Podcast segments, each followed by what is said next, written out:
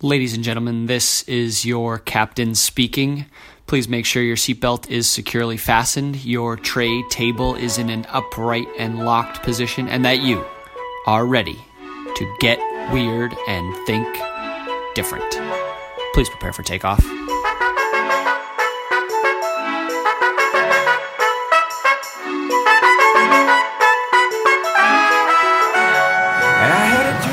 Today is Thursday. It is February 17th, and we are back with another episode of Destination Different. We have a couple weeks left. A few weeks left to get in your love letter submissions. So if you missed the last couple episodes, if you've missed what's been going on with the show, Destination Different has been entered into a podcast contest. It's called Podcash with a S dollar sign. And it's where this company called Racket is giving away up to $100,000. It's distributed amongst the winners. It's not all to one person, but $100,000 in total prizes to up and coming podcasters. People who are not big celebrities, people who are not these multi bazillion listen shows, just regular average people, regular average podcasters. And I know a thing or two about regular average podcasters. I am the definition of a regular average podcaster. And so all you have to do, one of the criteria for this contest, one of the ways that I can win, I really think that I can win, is that the listeners of this show, fans, have to write a love letter. So uh, it'll get all linked up in the description, but you go, it's 280 characters. It's a tweet. That's as long as it takes. Couple words. I love you, Ryan. Destination Different, is the best show ever. I think you should win the money. Bing, bang, boom, done. And it's a it's one of the criteria for me to win some money, for me to be sponsored on this podcast. And so all I ask is that you take two seconds to go in, write your 280 character love letter to the Destination of Podcast. We got a couple weeks left. I've seen a bunch of them come in. They are awesome it has meant so much of how many people have sent in submissions, but we got to keep going. We got to keep this thing going. I really, I, there is no more average podcaster than this average podcaster. So I really think we can win. But I need your help. And so please, please, please, please, please go in and quickly, quickly write your love letter. So that's it. That's my pub at the top. I will shut up about it until next week when I will continue to badger about it. But for now, go write me a love letter. Okay. This week's guest, I am obsessed with. She, of course, I have a soft spot in my heart for former college athletes. So, my guest on this week's show was a college basketball player. She dealt with some concussions, some other injuries, and so had to step away from the game. And when she did, she picked up a camera. And, you know, some th- I think some things are meant to happen because she is unbelievable with a camera in her hand. So, my guest on this week's show, her name is Courtney Connect, and she is a videographer and music video director, content creator. She does it all, but she is incredibly talented with a camera in her hand. So, she was going to school in college, playing basketball, and once she got hurt, she started coordinating these concerts. She was getting involved in the underground music scene in Seattle and offered to film some stuff for friends and bands that she knew. Fast forward a couple years, she is now filming four, five, six, seven different music videos a month with up and coming artists from all over the country who are seeking her out to film their music videos. And her work speaks for itself. She is insanely talented, so much so that she got picked up by 137 PM, which is a media company, to do content for them. And she has now turned her little college side hustle of of filming musical acts into a full time business called Connect the Dot. So this is an awesome episode. We get all into how Courtney got her start, where she thinks that she can take this videography business, where she thinks she is going to go with music videos, and how she approaches content creation. So it's an awesome episode. I am so so excited to introduce you to Courtney Connect on this week's episode of Destination Different. Let's go.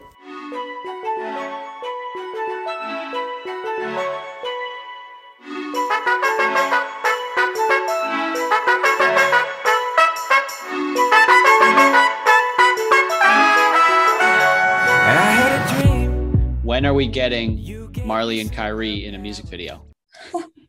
That's funny. Um, well, Marley's right here. I hope they're in a music video soon. I I actually found this like attached camera attachment that you can put on your dog. So I'm trying to like think of a way to incorporate like a dog chase in it, like someone picks up you have a mailman or someone picking up mail and the dog starts chasing them or something. I think that'd be pretty cool to add in. What is that like? Is that like a go like just like a GoPro type thing that you like hang on the collar? Yeah, yeah. You just strap it on it, to the collar or something. I would imagine the collar, and um, it just holds a little like action camera. All right, okay. We got to get the dogs into into some content. uh, so so tell me about you know. I know you you are still pretty new to this whole sort of like videography scene at what point did you just say like, hey, I'm gonna I'm gonna pick up a camera and start shooting things? Have you always kind of been sort of a creatively minded person, or what what made you for the first time say, hey, okay, I'm gonna pick this up and go shoot some shows? Yeah. Um, well, I had always like carried around a camera when I was a kid. My mom, especially, always like pushed me to get into photography and stuff, but I never really did it. I don't know if it was because I didn't have an interest in it or if it was just because my mom was telling me to do it that I was like, oh, I don't want to do it because you're telling me to. So I was a little, um, little, um, I'm forgetting the word on that. But, anyways, moving on. Um, my mom would always push me to be a photographer. Um, and I feel like because I played basketball for so long, I um, kind of like didn't pay attention to the creative side of myself as much. And then when I stopped playing basketball, that's when it really like opened up the gates and everything. And um, I had met, I had become really good friends with this artist who had done videography in the past. And um, I was like, hey, if you like can teach me some things, like um, I would be more than happy to film your music videos for you for free, obviously, because I don't know what the hell I'm doing. and um, and it worked out. I learned a lot, and uh, they also had like a really great story of how they got started in their creative career, and so that really like inspired me to start my own. I feel that so much because I so I played soccer in college, so I, I have the you know the same kind of thing, and I just I didn't write, I didn't take pictures, I didn't draw. Like I was into all of those things, and just you don't have the time, you don't have like the brain power to focus yeah. on it.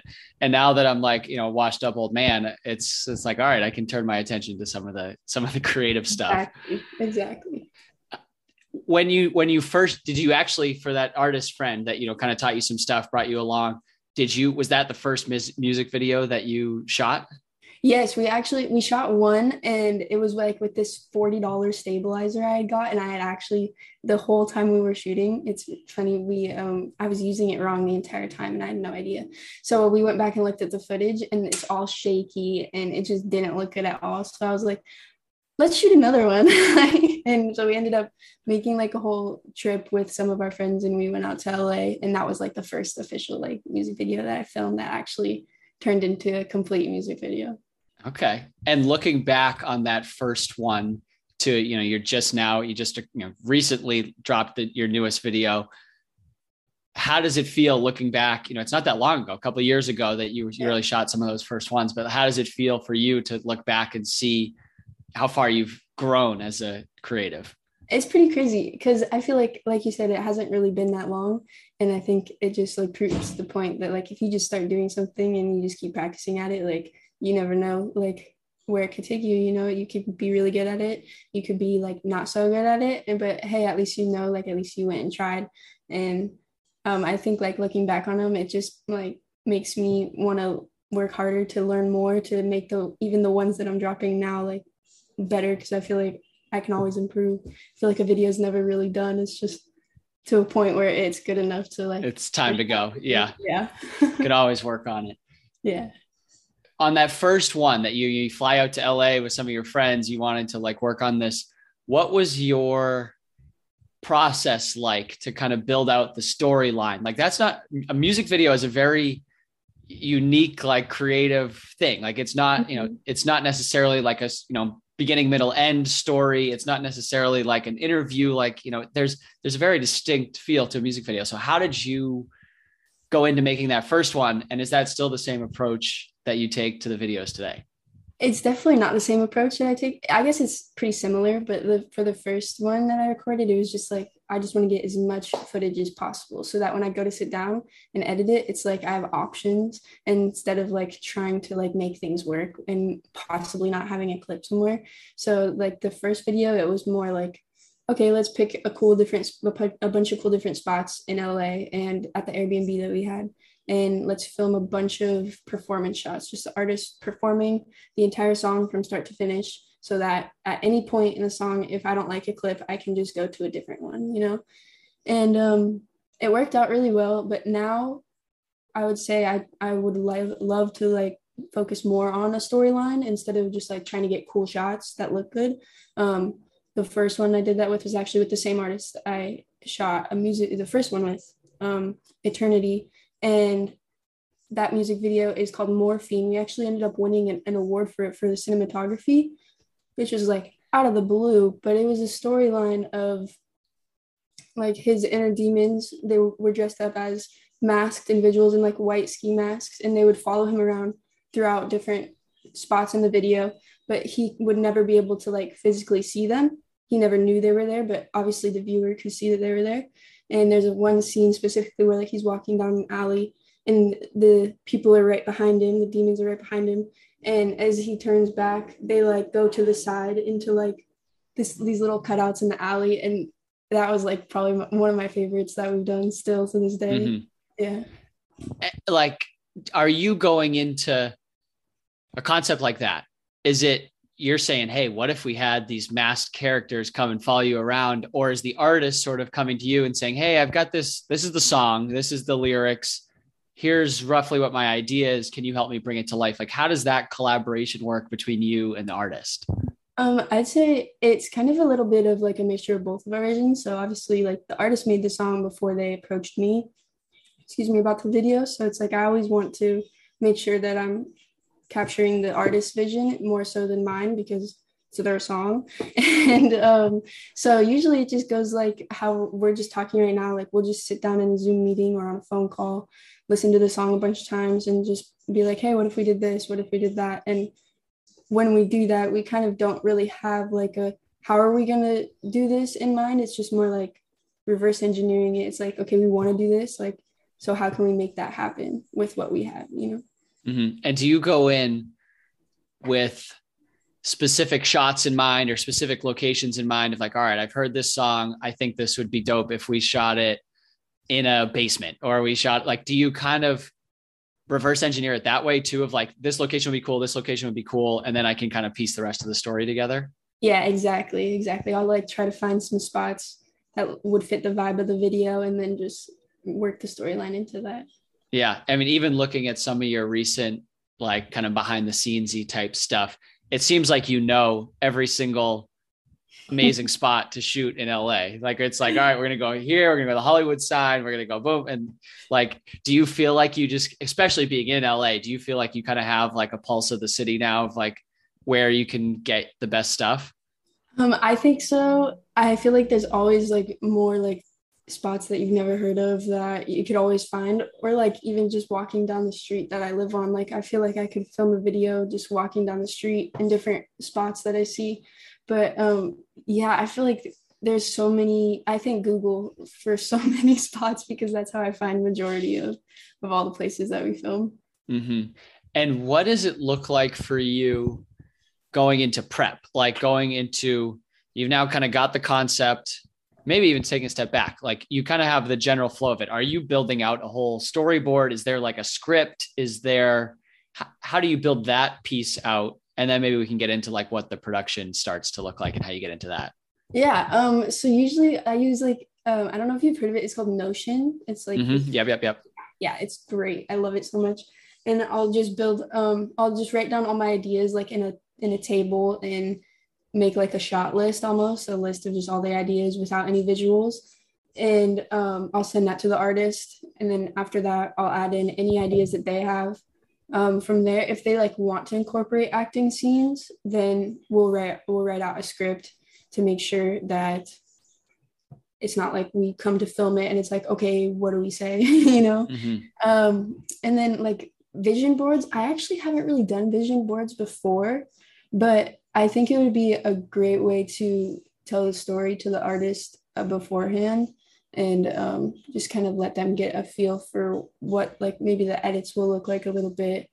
Um, mostly most of the time i will just take pictures of the locations that we're going to and be like hey this is the vibe. Mm-hmm.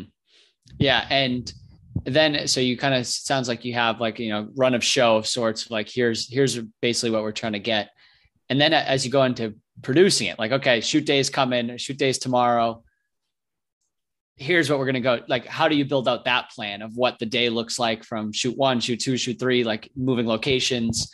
I, I don't know. I, I, assume you're probably not the only person who's like bringing this to life. So bringing other people in like how do you start to build out what the actual production looks like?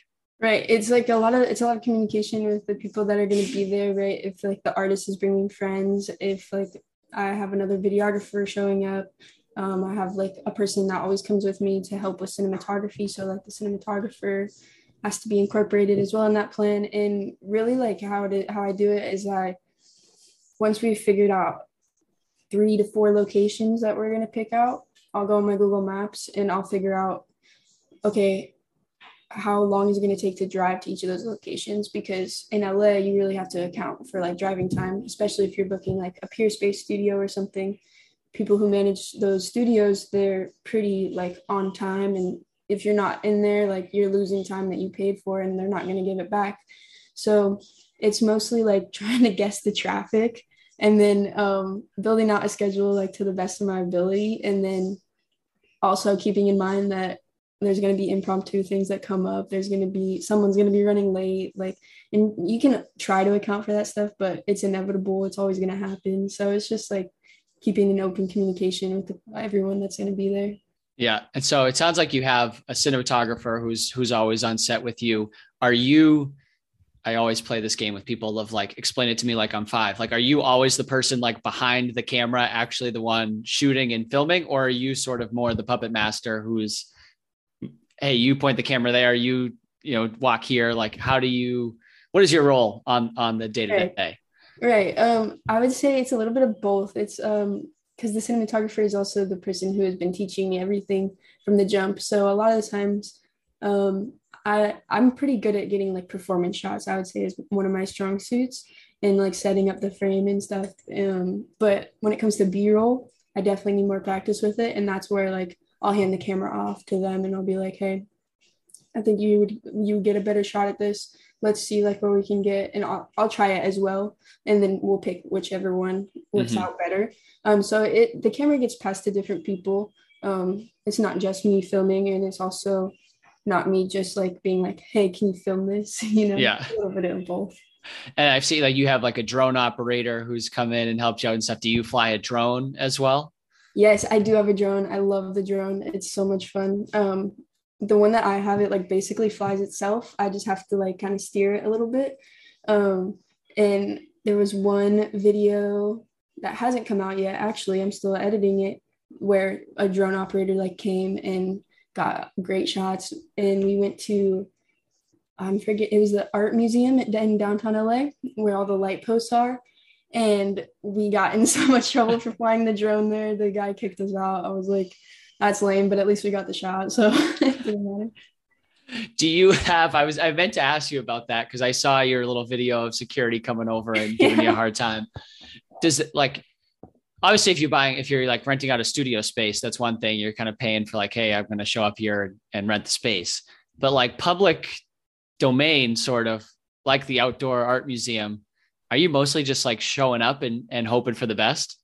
Yeah, hundred percent. Um, you know, if like when I would be in Tacoma and Seattle, it would be much easier to go and like scope out a location unless it was like super far away. And I would be able to like, get a judge of like, okay, are there going to be a bunch of people walking through here while we're trying to film? Or is there security or, you know, any problems like that? But in LA, it's kind of hit or miss. You can either like, it can be really busy or you know, you just kind of have to pick and choose uh, your spots and just kind of hope and kind of be willing to really work around uh, things that pop up. Yeah, it's it's it's funny because I mean even that that one video where it's like security's coming and chasing you down and you're like all right well at least we got at least we got the footage and get out of here now. Yeah, because what are they gonna do? You know, like right, they make you delete it. They can't like charge you with anything. We're not trespassing, so yeah. And with the artists, how are they finding you? You know, you obviously have like, you know, have a website set up, you have clearly, you know, Instagram page with like, you know, a role of experience, but are you finding these artists? Are these artists finding you? What is sort of the like inflow of of business for yeah. for your work? I would say like TikTok is the main main place that is cooking for me right now. Um, I haven't really been posting consistently, so it hasn't really been there recently. But I posted my first TikTok and that hit the for you page, and I booked every video that I've released since October was booked from that one TikTok. So it's insane because TikTok really puts people in front of your face that you want to see. So whereas Instagram, I have to go search through hashtags and all of these posts and go and message artists myself, which I still do because it's like I still want to reach out to some other, other artists that aren't on TikTok yet. Um, but I, I love TikTok for bringing artists to me. That's like the main way I do it. That's crazy. How many how many videos or how many shoots have you done since that initial video in October? I think it's been eight or nine, and four of them are still being edited right now. So four of them haven't come out yet. Got it. And how are you building?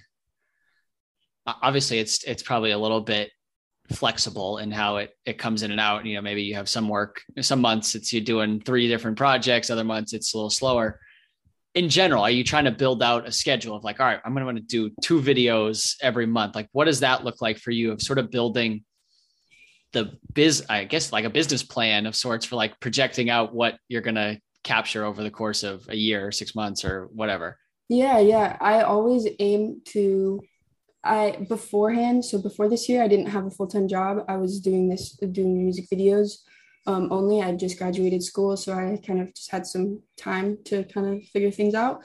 And um, I, sorry, I'm totally spacing right now. Will you repeat the question? Of course.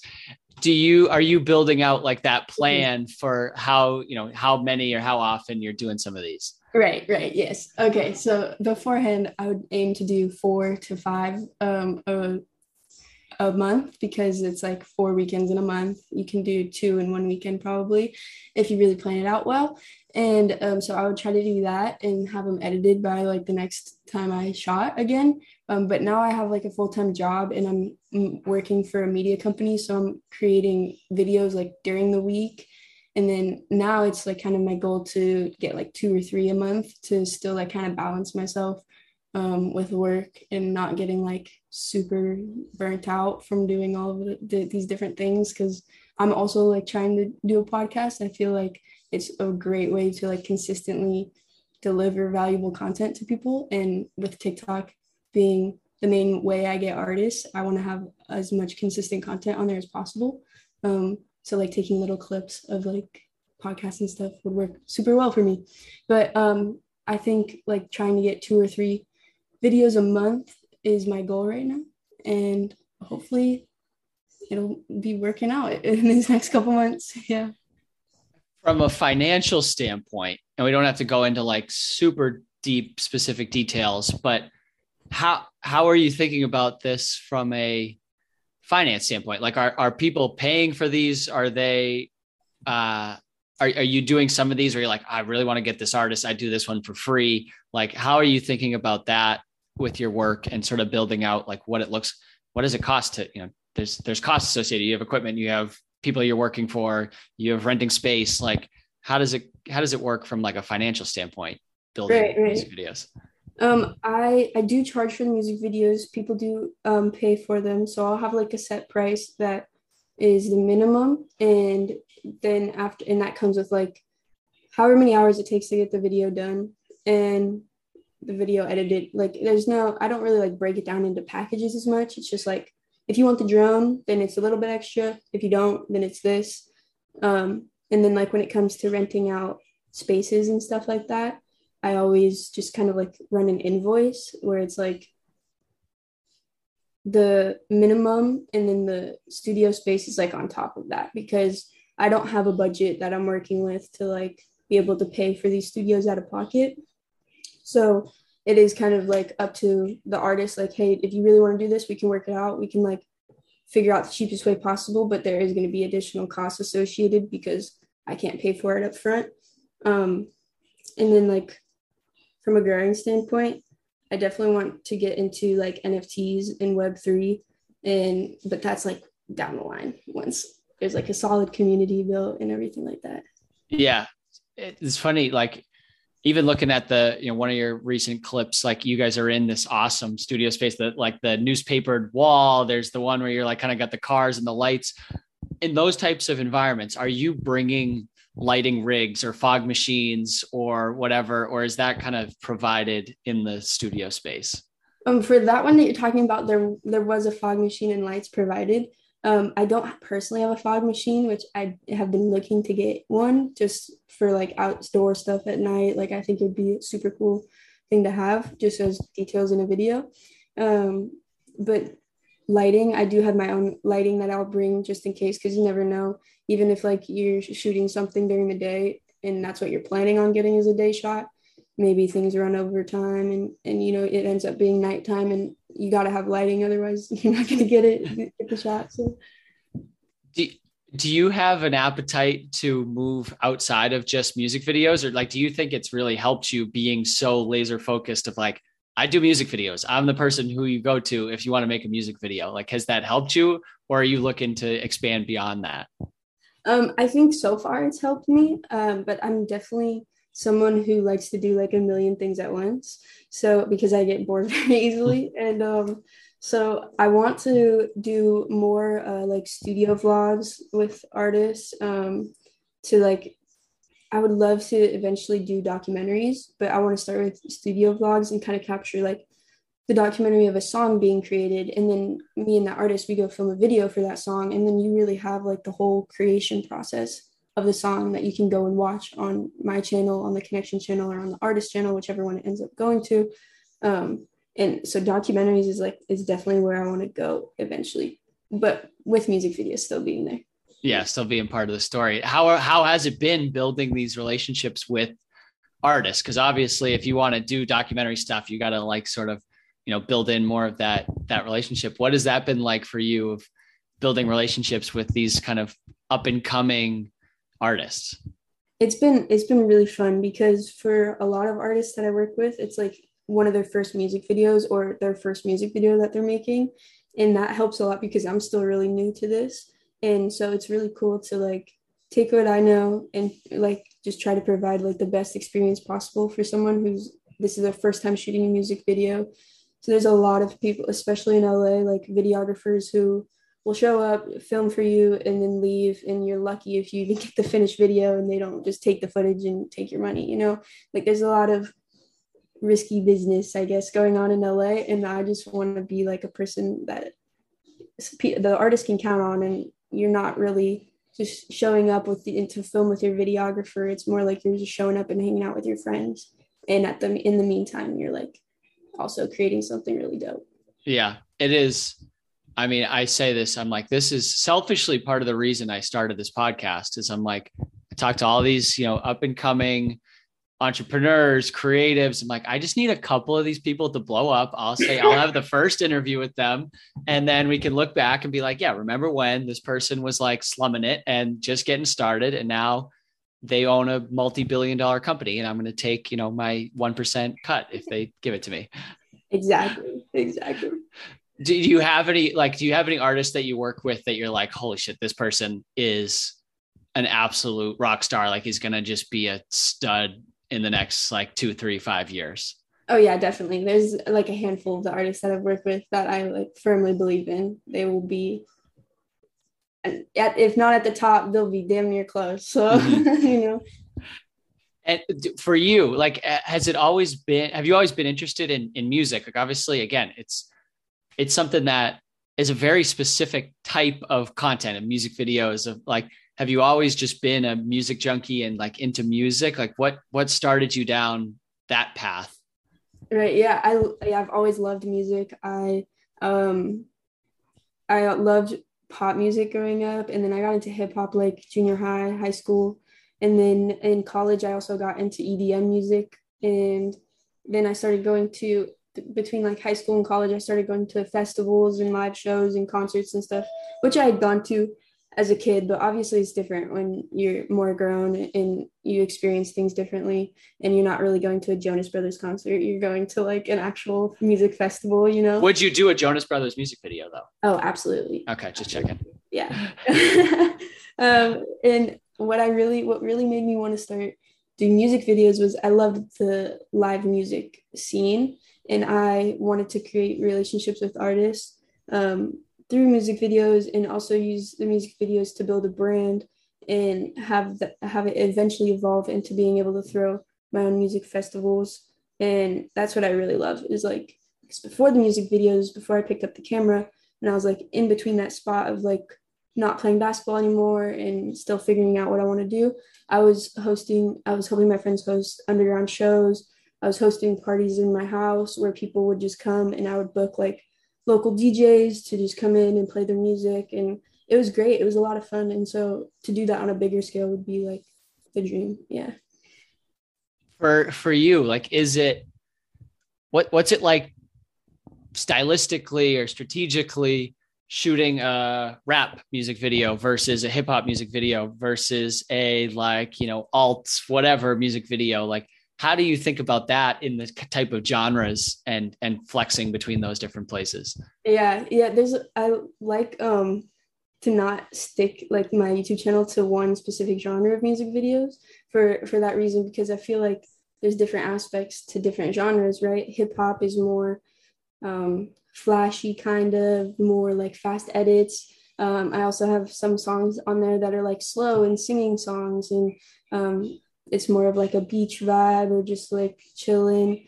And I also have, I also feel like EDM music. I really want to dive into EDM music videos because you can do a lot of stuff with trippy special effects and like stuff that you can't, you don't really see in mainstream music videos because it would be so in your face. But with EDM music, that's already kind of in your face. So I feel like you can get away with doing more trippy special effects that people don't really see. Yeah. Do you have a preference right now of like, okay, I love doing this is my favorite genre to do at this present moment? Um, at this present moment, I've been enjoying like the sad boy type music because you can get really cinematic and like um do like I love color correcting videos. That's like one of my favorite parts. So you can do like really like murky, like doomy type of color correction, if those are the right words to describe it.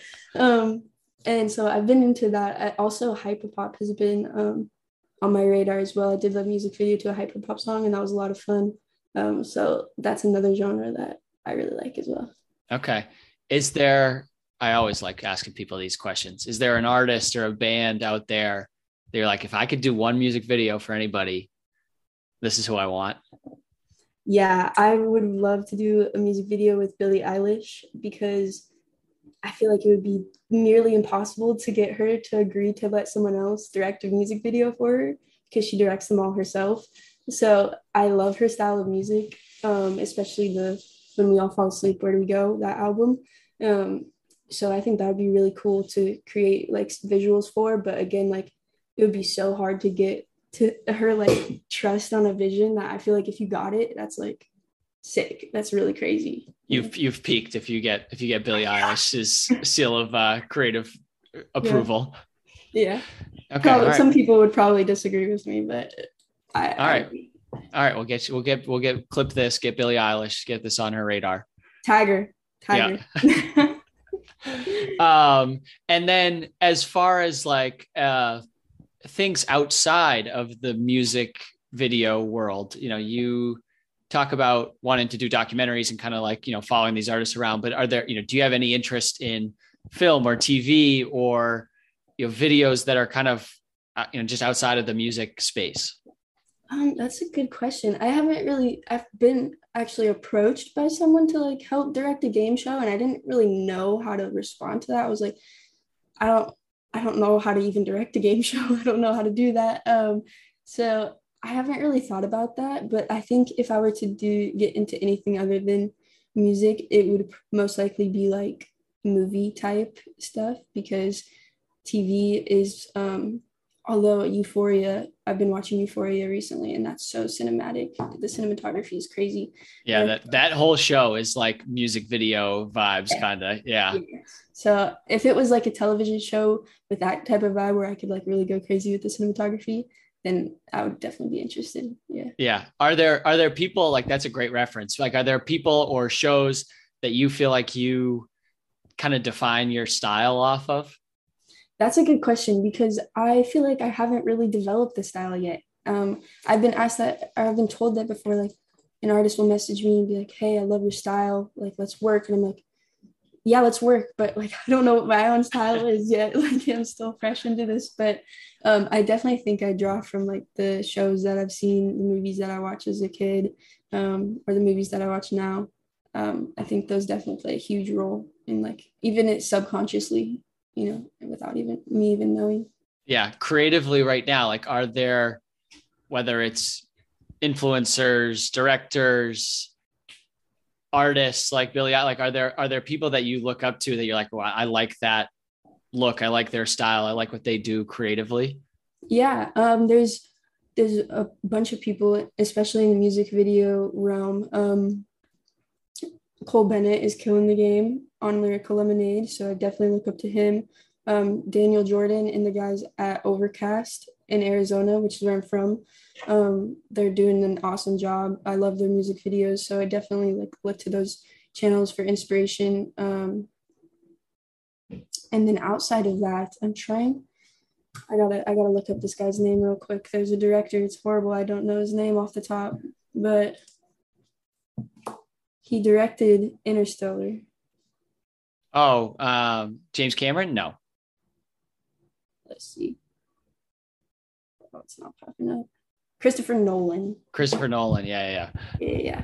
Yeah, my one of my um friends put me onto that film. I was really late to the boat on Interstellar, but that and Inception is like crazy to me. So I love Christopher Nolan's directing. Yeah. Okay. All right. I like that.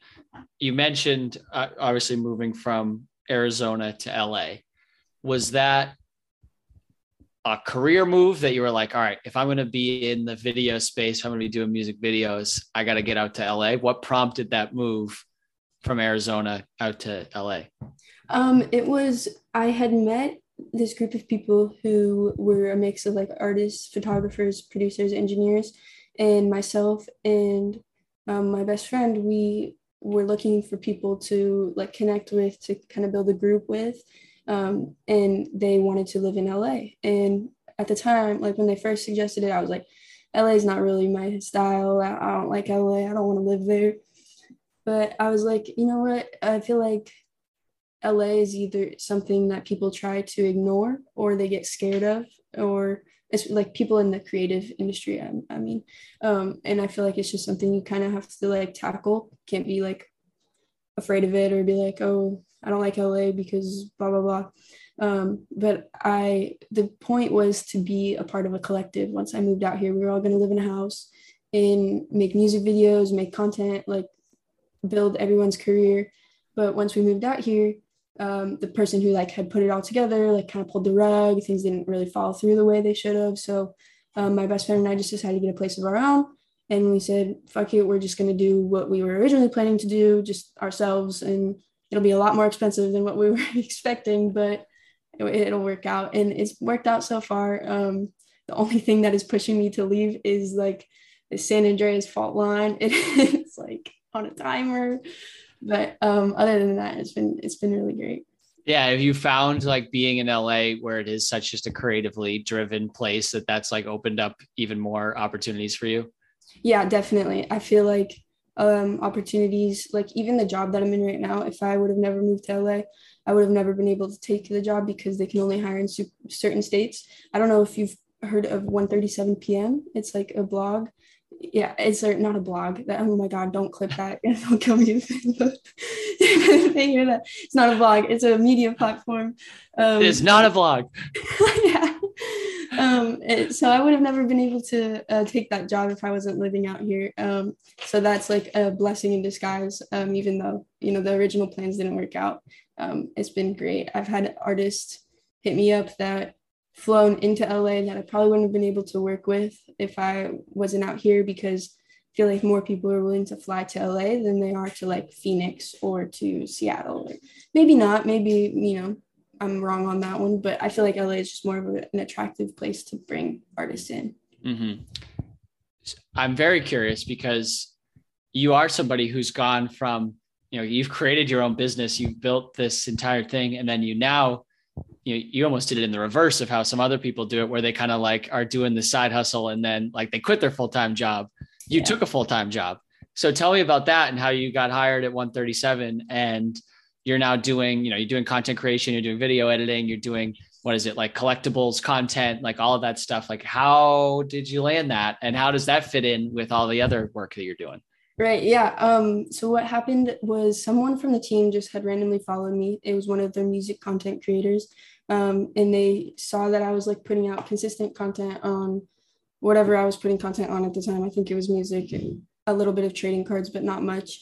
Um, and they just messaged me and they said hey we're we're looking to hire people um, and we see that you're already making content. We see that you're interested in similar topics. You should apply and just see what happens. And so that's what i did. I applied. Um, i talked to a couple of the people on the team and um, they told me i had originally applied for like the music content creator position that they had opened um, but they had filled it by the time my interview came around and I was like, hey, I'm into trading cards. I do collectibles. And they're like, oh, that's what we're looking for. Um, so that's just, I took on that job and I was like, hey, maybe down the road, I'll be able to create additional content to just more than just collectibles, maybe like music, whatever else I, I felt like. Yeah. And how have you liked that so far? Like, uh, you know, what, what does for the normal everyday person, what does creating collectible content look like for you?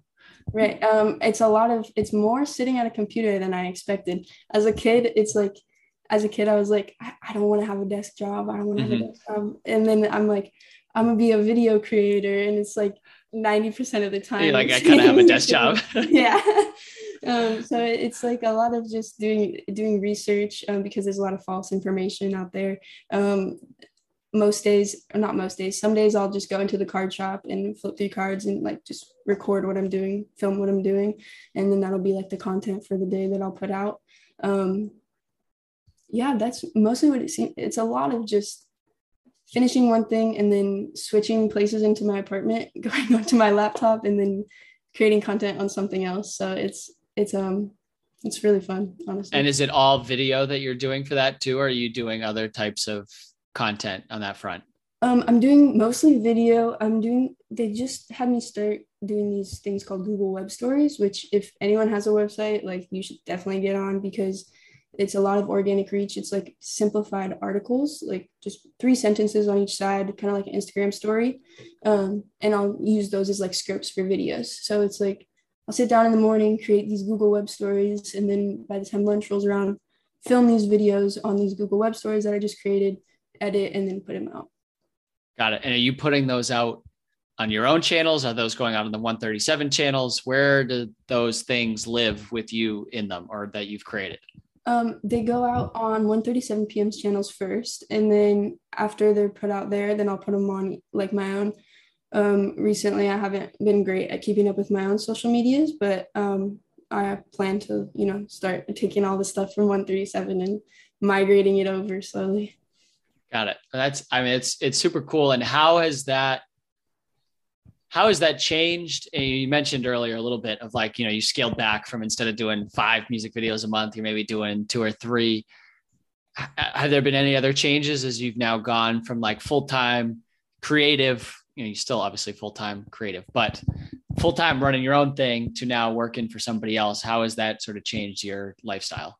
Honestly, like the way it sounds, it would sound like it it's like taking a step back on my own what i'm doing like building for myself but it's actually been like the opposite. While i haven't really been putting out as much content on my own stuff that i would like it's like i get an insight into seeing how like a really like well structured media company is running behind the scenes and it's helped me be able to like okay how do i want to like build these music videos past just the music videos, you know? So in the time that I've been working for 137 PM, I've like I haven't been putting out as much vi- music videos as I'd like, but I've also on the back end like been building a website that I want to post articles to that's like highlighting underground artists and teaching people about web3 and nfts and and all of this other stuff and it's like i would have never gotten to that point if i didn't start working for 1:37 p.m. and it's like that will push the music videos past just being music videos on a YouTube channel.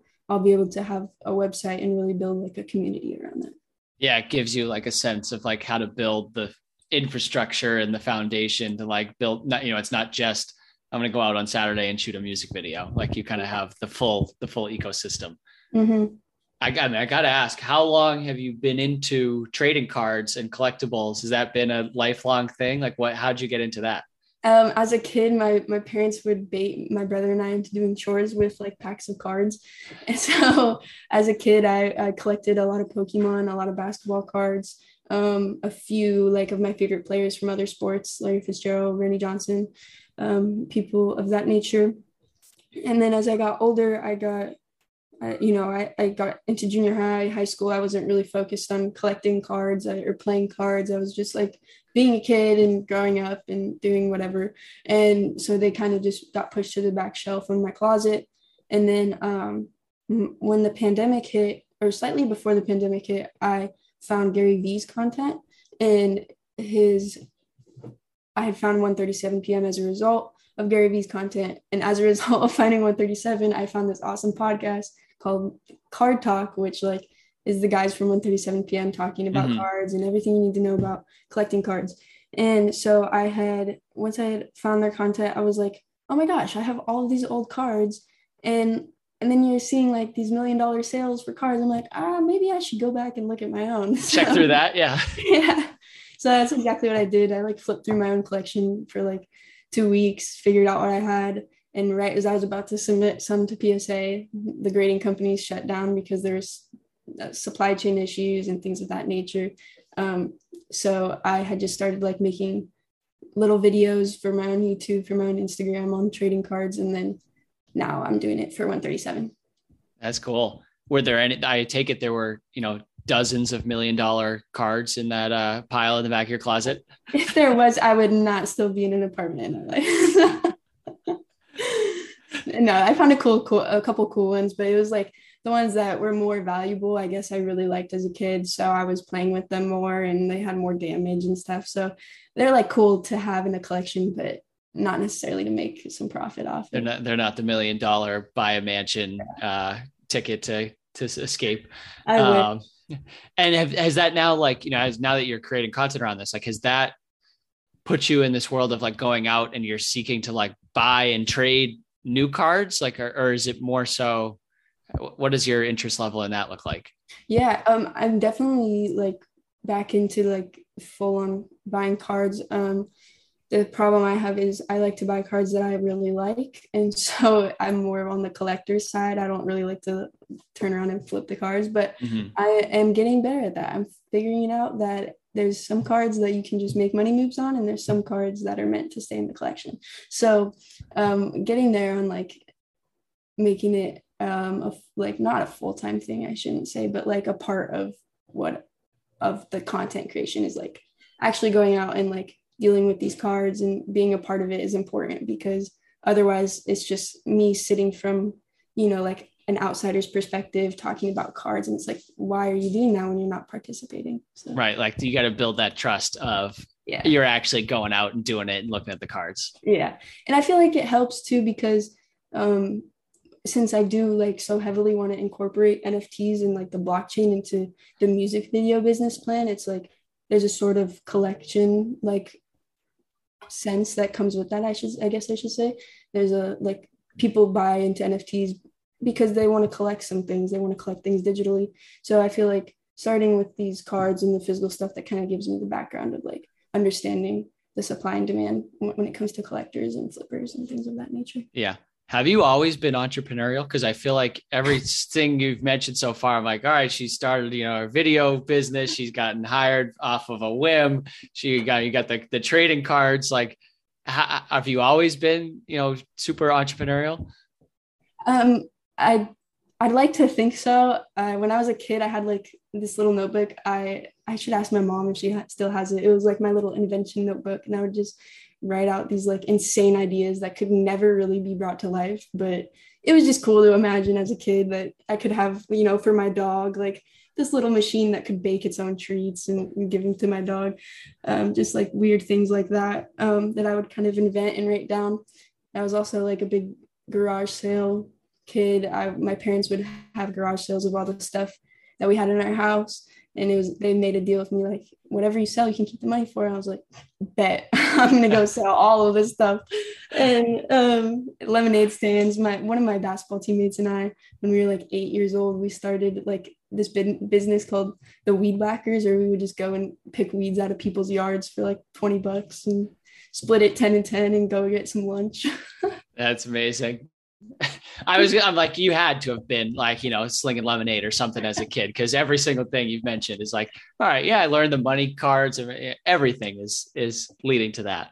Um, on that, on the other side of things, I'm also curious for you. You know, you've over the last couple of years built up this being behind the camera, shooting the music videos. You know, you're the one sort of directing and, and moving the pieces. How has it been for you now turning the camera around and filming yourself being the one who is the content? And do you have a preference of one or the other? Yeah i definitely i definitely have a preference of being behind the camera. Getting in front of the camera is like i'm a very shy person in real life. I don't really like socialize a whole lot. I have to really push myself to go and like be a social butterfly you know and go out and talk to people. So that's definitely something i've had to adjust to is like kind of just swallowing insecurities, swallowing whatever, and just getting in front of the camera and, and doing what needs to be done. Because at the end of the day, if I don't create the content, nobody else is going to sit here and create it for me. So it's, you know, just kind of something I got to suck up and just do it. And I've definitely, I feel like I've gotten more comfortable in it since I've started. Um, even like when I first started, I probably could not have sat down and like done a whole full podcast episode like this. I would have been nervous and not know what to say, and, you know. So. Well, I'm glad. I'm glad you you've gotten over that over that thing. Like, was there a was there a moment? Was there a thing, or was it just kind of like, all right, I got to force myself to turn this camera around, look at like look at this phone, and create like just do it. Like, how was there something that kind of pushed you over the over the top to start like creating for yourself?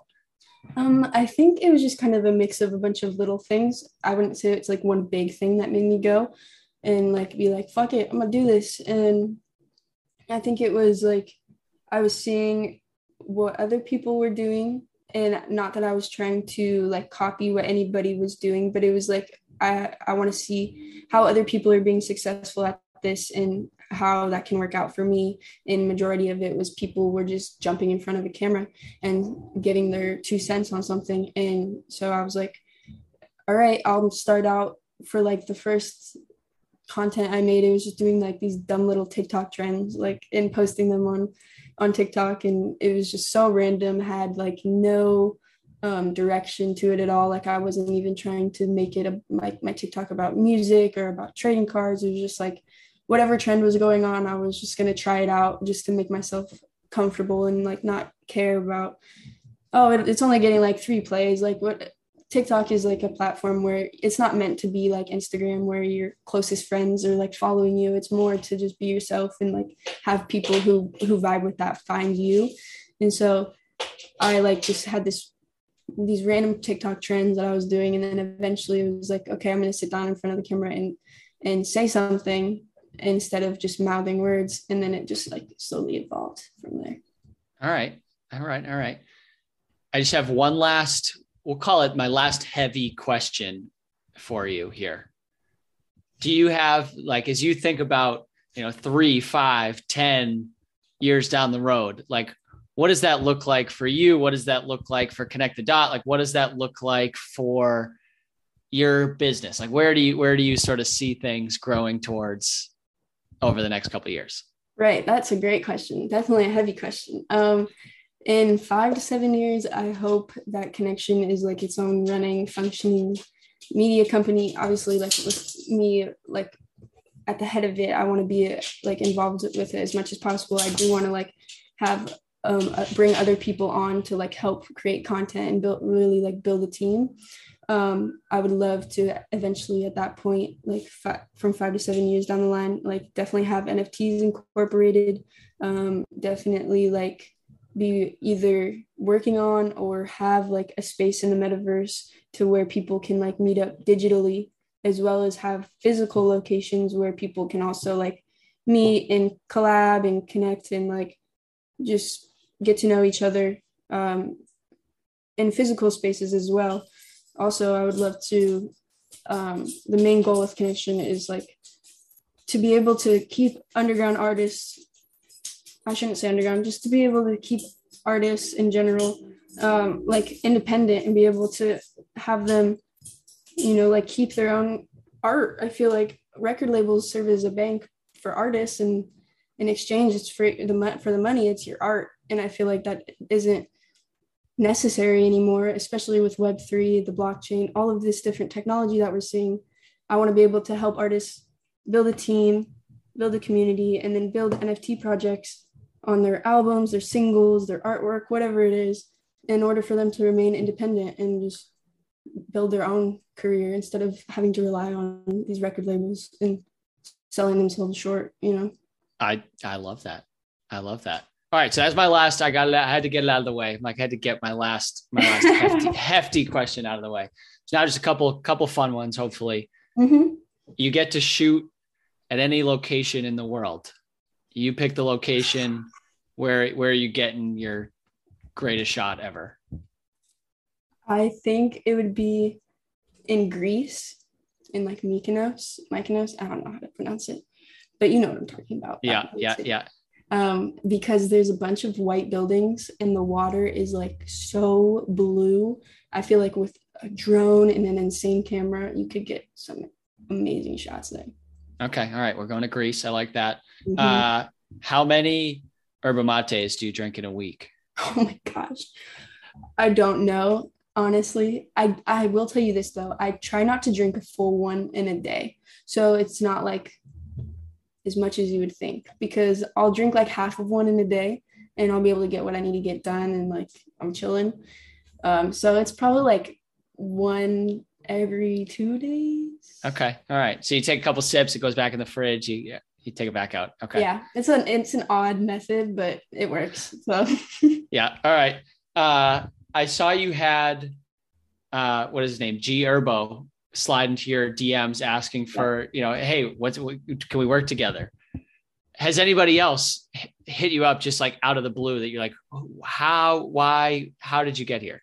I'm I'm actually impressed you brought that up because that means you you've been doing your homework. So. I, I I do a thorough internet stalking. That's my preparation for these for these interviews. That's hilarious. Um, not like any artist on his level have hit me since that. Um, I have I honestly have no idea how he found my page, how he found my account. I don't know if it was through TikTok or if it was he just was randomly flipping through hashtags looking for a videographer in LA.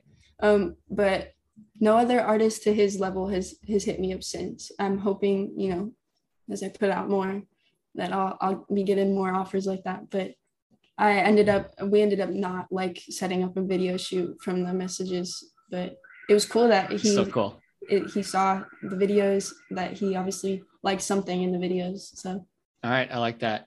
Your next dog. What's the next dog's name? Oh, their name. I don't know their name. Ooh, I've always wanted a wiener dog though, even though I've always had big dogs and I always love big dogs. Um, I I think a wiener dog would be so cute. A name, I would probably name him like Scooter or something. All right. Okay. Uh, favorite music video of all time? Of all time? Oh, I'll say the one that comes to mind when you first say that is The Hills by The Weeknd. That's like one, if it's not the greatest music video of all time, it's one of, it's up there for sure. All right. I'm putting that on tonight before I, before I go out. Uh, you could have any trading card in the entire world. Which one are you getting your hands on? Uh, the 1996 Topps Chrome Kobe rookie. That not just because of the value either, because it's just such a clean card. And if you can find one without any damage or, or greening, that's like insane. All right. We'll get a Kobe card. Uh, and then last question. So I end every episode of this show with the sign off of stay weird. So, Courtney, what makes you weird? What makes me weird? That's a great question. I would say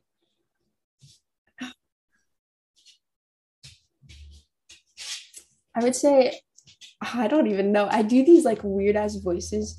Like if I'm feeling really comfortable around someone, like my my best friend that I live with, like I'll just start doing like this weird ass country accent out of nowhere. I have family from the Midwest, so that's probably where it stems from. But I'll just start doing these weird voices, and it's like I don't even know why I'm doing them. It's just I'm bored, maybe, and need to spice it up a bit, I guess.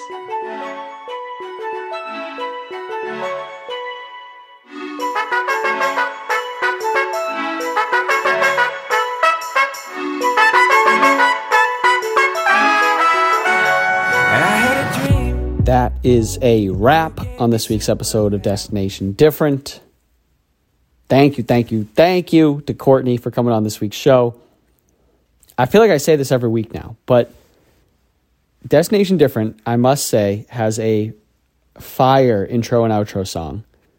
I feel like I need a music video of me with my headphones, my mic, sitting in my closet doing the podcast, and I need Courtney to make it for me.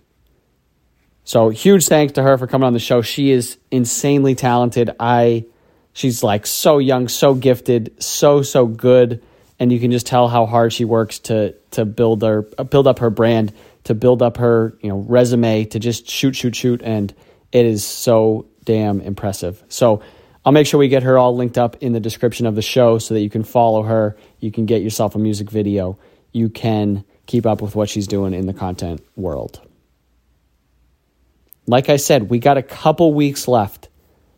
Love letters can keep pouring in. It's 280 characters. It'll take you, I don't know, 10 seconds. Take 10 seconds out of your day to help the Destination Different podcast win podcast, to win a sponsorship. I really think we can do it. I really think it'll be the ultimate validation for a podcast that has been running for two and a half years now, that has interviewed over 100 creators and entrepreneurs that has just been hitting day after day, week after week, month after month with new content for you. So please, 280 characters, it takes 10 seconds. Go to the link in the description and fill out a love letter for me. That's it. That's all we got. We'll be back again next week, next Thursday, with another episode of Destination Different. Until then, stay weird.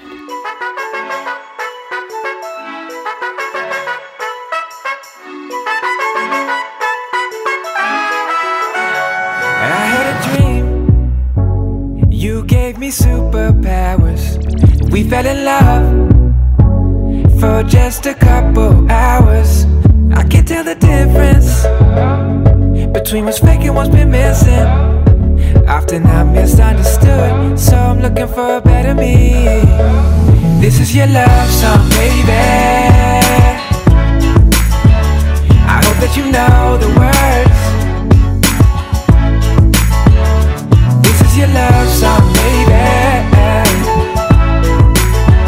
I hope that you know what you were oh, oh, oh. oh.